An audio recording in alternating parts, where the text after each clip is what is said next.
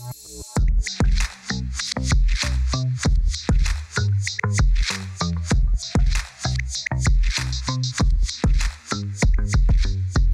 Всем привет! Это Kiss My Case, авторский подкаст коммуникационного агентства Лунахер. Меня зовут Александр Бланарь, и я руковожу департаментом LH Art Consultancy. Мы занимаемся поиском и продвижением молодых художников, а также продюсируем собственных проектов в области современного искусства в России и в мире. Мы в том числе консультируем бренды, которые хотят привлечь новую молодую аудиторию, которая интересуется современным искусством.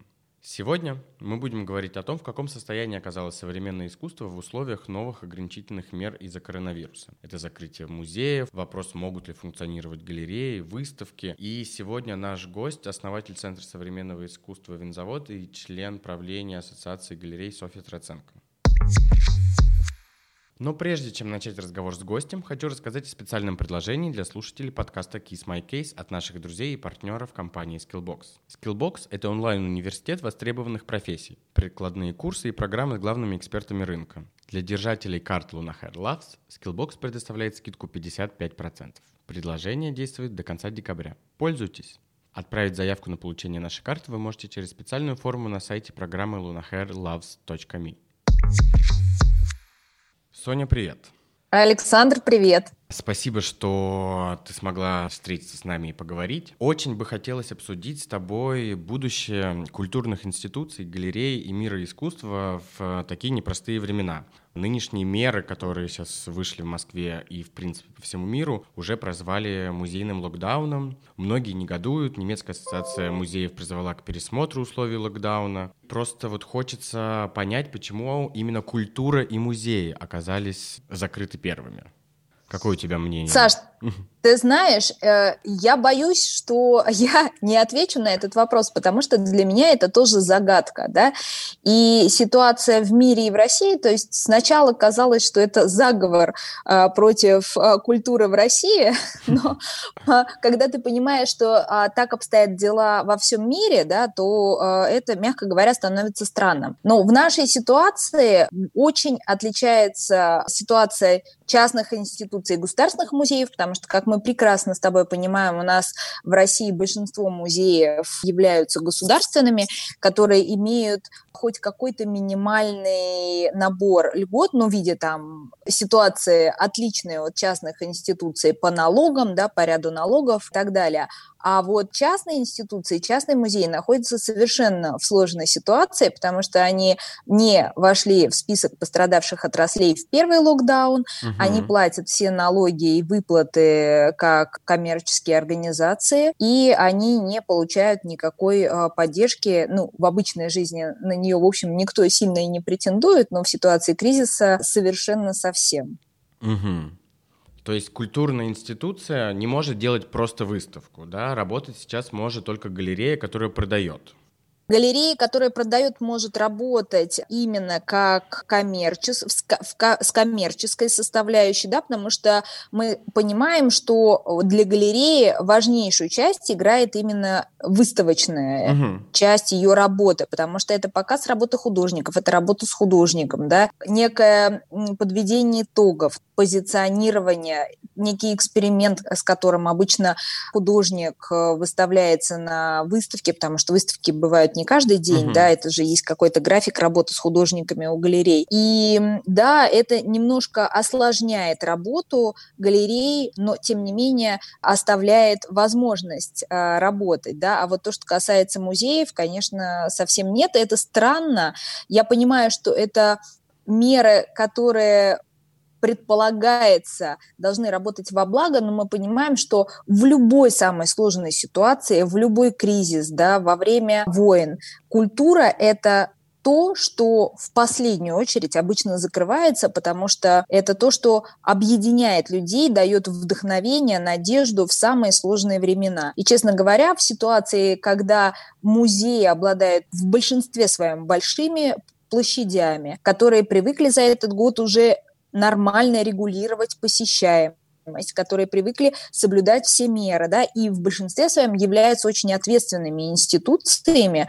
Вот, уж точно нельзя это сравнивать с тем, что происходит в общественном транспорте. Поэтому, конечно, это по-прежнему остается загадкой, но я очень надеюсь, что как-то все-таки разумность возобладает, и люди, принимающие решения, не оставят нас без возможности в это сложное время иметь отношения и вообще возможность соприкоснуться с чем-то прекрасным не только через экран компьютера и телефона.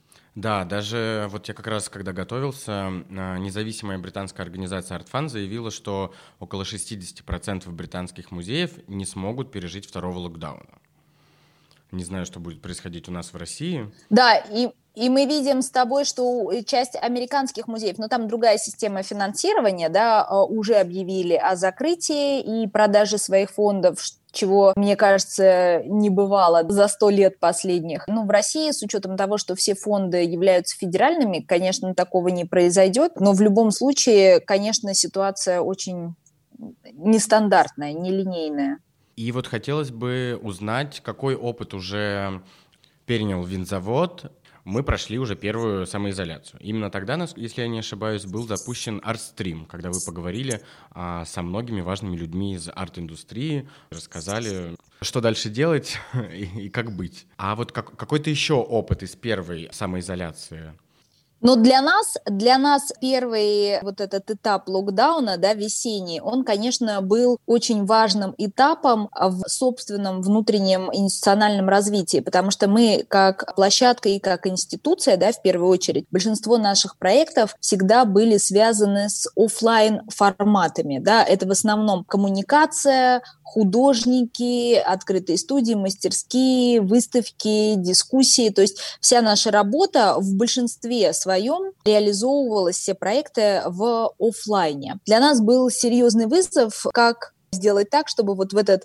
период кризиса не только самим а, не потеряться, да, и оперативно перестроить свою работу, потому что здесь же вопрос и формы коммуникации с аудиторией, оставаться на связи с профессиональным сообществом и, конечно же, вопрос работы команды, да, потому что когда угу. у тебя команда работает как часики, когда все понимают, что они делают, когда есть некий план работы, да, внутренний, институциональный, очень сложно оказаться вдруг в ситуации совершенного вакуума, да, то есть здесь пришлось перестраивать и внутренние механизмы работы управления, организации работы, и, конечно же, оперативно придумывать и решать, чем мы можем быть полезны нашей аудитории и а, тем, с кем мы работаем. Вот поэтому отсюда и родился проект Арстрим, о котором ты угу. упоминаешь, из желания желаний и большого количества запросов и вообще общего состояния потерянности, да, потому что ты помнишь, что самое было неприятное в первом локдауне, это абсолютная неопределенность относительно э, даже ближайшего будущего, да, потому что никто не понимал, что происходит, и точно никто не понимал, что будет происходить ну, в да, ближайшие когда недели. когда планировать что? Да, да, да, недели, месяцы или, э, или годы. Вот, поэтому для нас, конечно, был вопрос, э, как оставаться в это и не только на связи, но и что мы можем делать полезного. Отсюда родился проект ArtStream, который мы постарались, в рамках которого систематизировать работу и наши компетенции, полезные советы для профессионального сообщества и для тех, кто а, вообще-то находится в состоянии принятия решения, связывать uh-huh. ли свою жизнь с искусством, да, потому что мы много работаем с начинающими молодыми не только художниками, да, но и теми, кто вообще планирует делать свои первые шаги в системе искусства. И, конечно же, в ситуации, когда все рушится, было важно поддержать этих людей и, в общем и целом, рассказать, как можно действовать. Но для нас мы постарались перевести ряд проектов, потому что не все проекты переводимы в формат онлайн, и запустили несколько новых проектов, которые были актуальны актуальны, с моей точки зрения, и полезны именно в тот период. Что мы планируем делать сейчас? Честно говоря, мы как раз находимся в состоянии размышления, потому что для винзавода этот год, 2020 год, был третьим годом после нашего юбилея, да, потому что мы, вот когда у нас был юбилей в 2017 году, mm-hmm. мы подводили итог, проектом «Прощание с вечной молодостью» и проводили большую аналитику относительно того, чем нам как институции важно и интересно будет заниматься в следующий период времени. Вот период времени был трехлетнего планирования, да, и 2020 год как раз является а, такой таким. чертой, да, под которой нам хотелось бы понять, что мы как институция хотим и можем делать дальше, в каких форматах работать. Вот. Ну и, конечно же, просто этот карантинный период, он занял много времени на переосмысление именно в этот период работы. И мы сейчас планируем э, заняться нашими планами как бы это не, не, не звучало странно, как раз на след... да, как раз на следующий, на следующий период. То есть мы для себя понимаем, что для нас важнейшим направлением деятельности остается и останется работа с молодыми начинающими художниками. И наше направление «Новые имена», которые мы планируем развивать, и направление образования. Но у нас есть несколько идей и задумок, и так получилось, что нам пришлось во многом начать участвовать в процессе формирования вообще работы с арт-рынком. Ассоциация галерей, одним из учредителей, которой мы являемся, вообще э, как-то хочется осмыслить э, шаги, которые могли бы помочь вообще всему происходящему в вопросах формирования арт-рынка, потому что мы с тобой видим, что очень много процессов всяких происходит. То есть был некий процесс, когда мы начинали работать 2006-2007 год для нас очень важным было запустить процессы, связанные с появлением новых угу. имен в искусстве. И как раз отсюда появлялись все проекты «Старт», различные выставки, которые мы делали, образовательные там лекционные программы. Очень много всего начало появляться не только в городе, но и по всей стране различных программ, проектов поддержки, грантов и резиденций, фондов, которые поддерживают молодых художников. Мы видим с тобой результат. На той же прекрасной ярмарке «Блазар», которая прошла в этом году, какое количество а, не только галерей, работающих с молодыми художниками, но вообще новых имен да, можно было наблюдать. А сегодня, мне кажется, важным, важнейшим процессом, вот когда уже эти процессы процессы появления новых имен, вообще жизни да, в искусстве запущены за последние 10 лет, мне кажется, что сейчас время как раз заняться активно арт-рынком. Mm-hmm. То есть время усилить да, эти процессы, время коллекционеров, потому что благодаря замечательным проектам Космоску, да, вот ярмарке Блазар, нашей работе, работе ряда других институций, стало появляться то, что я наблюдаю, новое поколение коллекционеров, да, молодых активных людей, да, да, да, Полностью которые, согласен, которые... да, потому что я действительно вижу, что появились люди, которые за время, видимо, первого локдауна перестали бояться современного искусства. Покупать искусство, угу. да. И ты знаешь, это очень здорово. Этот период локдауна, когда мы, по сути, остались один на один с интернетом, единственное, что хотелось по итогу огромного количества предложений самого разного уровня в интернете делать, это как-то взаимодействовать с искусством. Кто-то начал коллекционировать, кто-то пускать проекты различные, но так или иначе это все равно кто-то смотрел огромное количество и пересмотрел фильмов, книги, литература. Но в любом случае большую часть нашей жизни в этот период как раз занимало искусство искусства. Но мне кажется, Саш, что этот процесс, он начался еще раньше, да, то есть активный процесс последних пяти лет, когда стали появляться новые галереи, когда стала активно вестись работа в онлайн, в интернете, социальные сети, когда искусство стало, наконец, более открытым и доступным. Как раз у людей, наверное, пропал вот этот барьер перешагнуть двери, да, порог галереи и задать вопрос кому-то, кто там находится по поводу да, стоимости, кажется, да, главный и всего остального. У всех, кто плохо знаком с современным искусством, это что-то неправильно спросить или спросить стоимость. Да.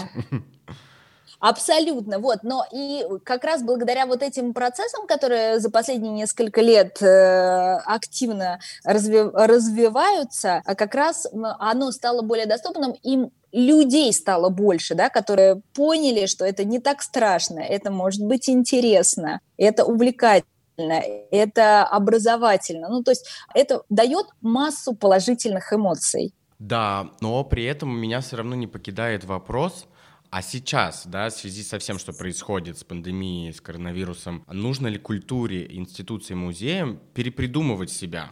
В том плане, что или они, нам нужно просто подождать, и они смогут работать в прежнем режиме, или мы теперь в безвыходной ситуации, когда нужно делать что-то по-новому.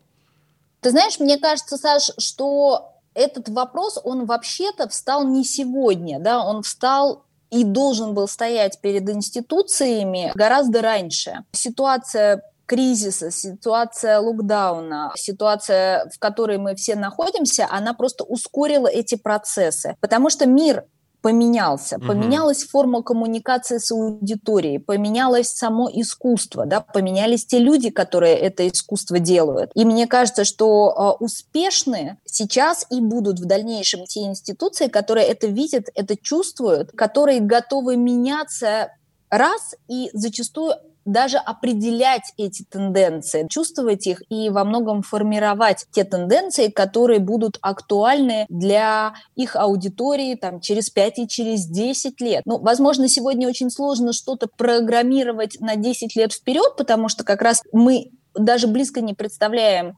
скорость изменений, с которой все происходит, появление новых технологий. Каждый год буквально происходит что-то новое, что может в корне изменить всю форму коммуникации не только в искусстве, но и в мире. Но мне кажется, что, конечно же, институции должны для того, чтобы оставаться актуальными, эти тенденции чувствовать, поддерживать и стараться учиться с ними работать. И это не вопрос, это как раз не вопрос локдауна, это просто ситуация, ускорившая этот шаг. Ну тут у меня назревает другой вопрос, а сможет ли российский арт-рынок подстроиться под изменения и пережить все эти кризисные времена?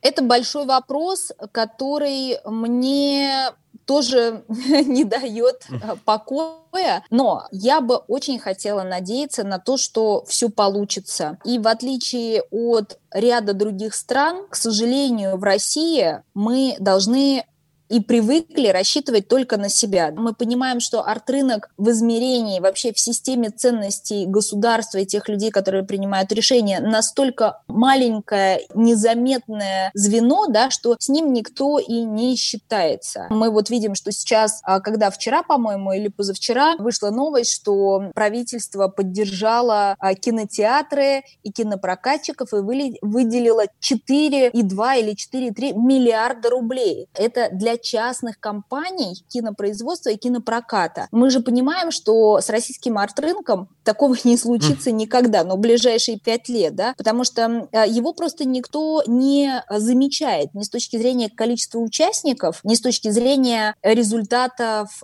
и вклада в экономику да, страны. Потому что, конечно же, мы понимаем ценность с точки зрения культурных э, процессов, с точки зрения человеческих, там, социальных, но очень многие не считают важным оценивать именно эту сторону вопроса, смотрят на экономику, на то, что это дает экономике, а экономике в России мы с тобой понимаем, что это дает ничего. Вот, поэтому, конечно же, мне кажется, что здесь нужно будет очень внимательно э, самим относиться к тому, что происходит, и основной вклад будет, как всегда, подвиг в России делают люди. Не угу. система никогда, а именно люди. И если наши галеристы, наши художники, те, кто имеют отношение непосредственно к арт-рынку, смогут в этом сориентироваться и смогут быстро принимать какие-то решения, потому что вот за первый локдаун, да, мы с тобой видим, что очень многие галереи начали работать активнее в онлайн. Часть Или оцифровали вообще архивов. стали работать онлайн, не думая об этом раньше. Абсолютно, да. И мне кажется, что мы, так как мы не представляем, насколько затяжной э, период который у нас сейчас настал, да, то есть это будет ли это до 15 января, это ли, возможно, до весны продлится, ну и вообще, как изменится ситуация, мир и технологии работы после того, как нас откроют, то очень хотелось бы надеяться, что большинство из тех, от кого зависят процессы в искусстве сегодня, успеют и смогут перестроиться. И здесь бы хотелось как раз поговорить про создание ассоциации галерей. Потому что, в принципе, как говорят, а, наши галеристы не любят дружить друг с другом. И это такая первая инициатива, да, которая собрала галереи вместе и которая будет как раз-таки менять наш арт-рынок. Есть какие-то uh-huh. уже планы, не знаю, планы по продвижению? Что ассоциация сейчас, как будем спасать искусство в России? Как будем спасать искусство в России? Это очень хороший вопрос. А, я очень надеюсь, что у нас это получится, потому что а, то, что галереи объединились для того, чтобы создать ассоциацию и вообще-то, чтобы попробовать сделать что-то не только для себя, но и для системы искусства и для арт-рынка в целом, мне кажется, по крайней мере, звучит очень обнадеживающе. У ассоциации есть заявленная миссия, и очень хотелось бы, чтобы ряд мер, которые разработала ассоциация, нам удалось запустить, потому что во многом это, конечно же, связано с регулированием ситуации на арт-рынке, с неким упорядочиванием работы и взаимоотношений, взаимодействий участников арт-рынка, да, галерей художников, галерей и коллекционеров, коллекционеров и художников, ярмарок и галеристов, условия, контракты, авторские ну да, в принципе, права. юридическая поддержка очень важна и нужна нам, потому что здесь, мне кажется, это как раз тот момент, в котором мы, мы немножко все хромаем. Абсолютно, да, потому что у нас, в принципе, не принято обращаться к серьезным юристам, но просто не все себе это могут позволить, да, это дорого. Здесь, в общем, принято работать по старинке, как-то на честном слове, на просто человеческих взаимоотношениях, что часто подводит участников этого процесса. И, конечно, мы планируем разработать а, стандарты работы. Очень хотелось бы каким-то образом, чтобы эти стандарты работы в первую очередь не запрещали, да, а помогали всем угу. участникам взаимодействовать друг с другом. Мы планируем сформировать ряд мер, которые были бы полезны, и попробовать обсудить это и договориться с государством о ряде мер поддержки галерей. Конечно же, ряд образовательных проектов, международная коммуникация, да, представление российского современного искусства за рубежом. То есть это вот тот минимум, который, с которого мы планируем начать прекрасный минимум, который должен был быть у нас уже давно. Ну, надеюсь, что особенно в такие, знаешь, тяжелые, непонятные, неопределенные времена как раз-таки есть все шансы, да, что что-то может получиться. Да, мне кажется, ты знаешь, вот эти сложные времена как раз и были основным триггером для того, чтобы все поняли, что по отдельности с этими сложными временами не справиться, и что это как раз хорошее время для того, чтобы попробовать что-то сделать вместе. А вот мне еще очень интересно, как пережили и первую изоляцию, и будут переживать сейчас, или, наверное, их пока не касается, открытые студии. Открытые студии прекрасно пережили период первой изоляции, потому что как раз весной у нас был open call для пятого сезона. Он длится обычно несколько месяцев. Мы получили огромное количество заявок, больше, чем обычно, с учетом того, что было большое количество прекрасных художников, которые хотели попробовать себя в этом проекте, мы, экспертный совет сделал выбор большего количества, то есть обычно uh-huh. это 8-9 художников, в пятом сезоне было 14. Мы немножко видоизменили программу, увеличили количество поп-ап мест, как раз летом так получилось замечательно, что летом, когда жесткие меры немножко ослабили, мы смогли пятый сезон в студиях запустить. Художники отработали пятый сезон, и вот сейчас как раз перед началом нового карантина закрылась финальная выставка. Чуть раньше, но тем не менее у нас была возможность показать итог работы пятого сезона. Да, то есть это прямо очень удачный тайминг. Ну, Очень удачный, да, и я надеюсь, что вот в ближайшее время, может быть, декабрь или январь, мы планируем запускать Open Call шестого сезона. Но ты знаешь, мне очень важно наблюдать за тем, как вообще меняется ситуация, потому что получается, что этому проекту уже два года. Я вижу, как меняются и художники, и их подход к работе, а, что мне нравится больше всего, конечно же, результаты этой работы, потому что у большинства художников за время работы в открытых студиях, вот за эти пять месяцев произошли какие-то важные события с точки зрения профессионального развития. У кого-то были выставки или есть приглашение на выставки, работу с галереями, выставки в музеях. И мне кажется, вот этот результат самый важный для такого проекта. Да, но здесь я подхожу к другому вопросу о том, что может ли искусство, особенно когда мы говорим о молодых художниках, уйти в онлайн исключительно? То есть мы же должны его прийти, увидеть, почувствовать. Конечно, ты знаешь, я считаю, что оно может уйти в онлайн с точки зрения продаж и неких технологий, да, коммуникации и продаж. Но, конечно же, очень хочется видеть искусство вживую. И вот даже мне очень хочется видеть искусство вживую, хотя я знаю большинство художников, с которыми мы работаем. Я помню, как выглядит их работа, техника, размер. Все это создает комплексное представление о работе. Мне нравится общаться с художниками и понимать, что художник из себя представляет повторяет, о чем он думает. И, конечно же, онлайн-работа не может заменить вот этой личной коммуникации, энергии, обмена идеями. Поэтому мне кажется, что даже если процессы во многом будут перестроены на онлайн-работу, то мы я очень на это надеюсь, не потеряем возможности общаться с художниками и самим искусством лично. Да, потому что ну, в период первой самоизоляции появились 3D-туры, 3D-макеты, онлайн-выставки, ну, как и во всем мире появились viewing rooms, и даже много шуток про них, да, что это ничем не отличается просто от сайта. И так как мир стремительно меняется и уходит исключительно в digital, и что мы общаемся исключительно виртуально, искусство, мне кажется, не может уйти. Искусство ты должен прийти и посмотреть. И желательно, чтобы это еще было массовое открытие, да, ну там больше ста человек. Поэтому очень все новые меры пугают в отношении искусства. И знаешь, очень хочется надеяться, Саша, что просто это ненадолго, что это вынужденная мера, как мы с тобой вначале обсудили. Конечно же, странно, да, что она в первую очередь применима к тем институциям, которые меньше всего, видимо, несут риска, но так или иначе, в общем, мне кажется, мы не останемся без искусства офлайн.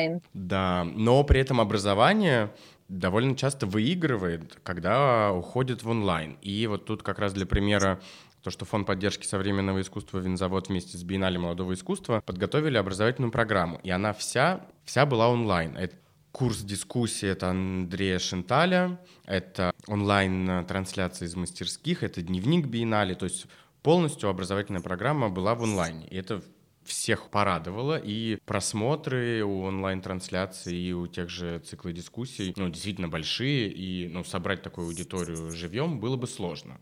Да, мне кажется, в этом, вот ты знаешь, это основной плюс, это стирание географических границ. То, что в образовании в онлайне просто дает возможность большему количеству людей к нему иметь отношение. Но ты знаешь, э, ничего не заменит творческого образования и его, с моей точки зрения, вот если мы говорим просто про образовательно-лекционный, да, скорее формат, Угу. Это одна оптика. Если мы говорим про образование творческое для художников, вообще для творческих профессий, то здесь, конечно же, офлайн образование ничего не заменит, потому что по-прежнему это коммуникация, да, по, по большинству специальностей и профессий нет учебников, и по учебникам э э этим специальностям не учат. Спасибо тебе большое. Будем смотреть, как мы все себя перепридумаем в этом новом мире. Уже наше расписание устоявшееся, когда Арт Базель Гонконг, когда Базель, когда Майами, да, когда фриз уже все сместилось, если в этом году их просто не было, то в следующем году все уже меняют даты,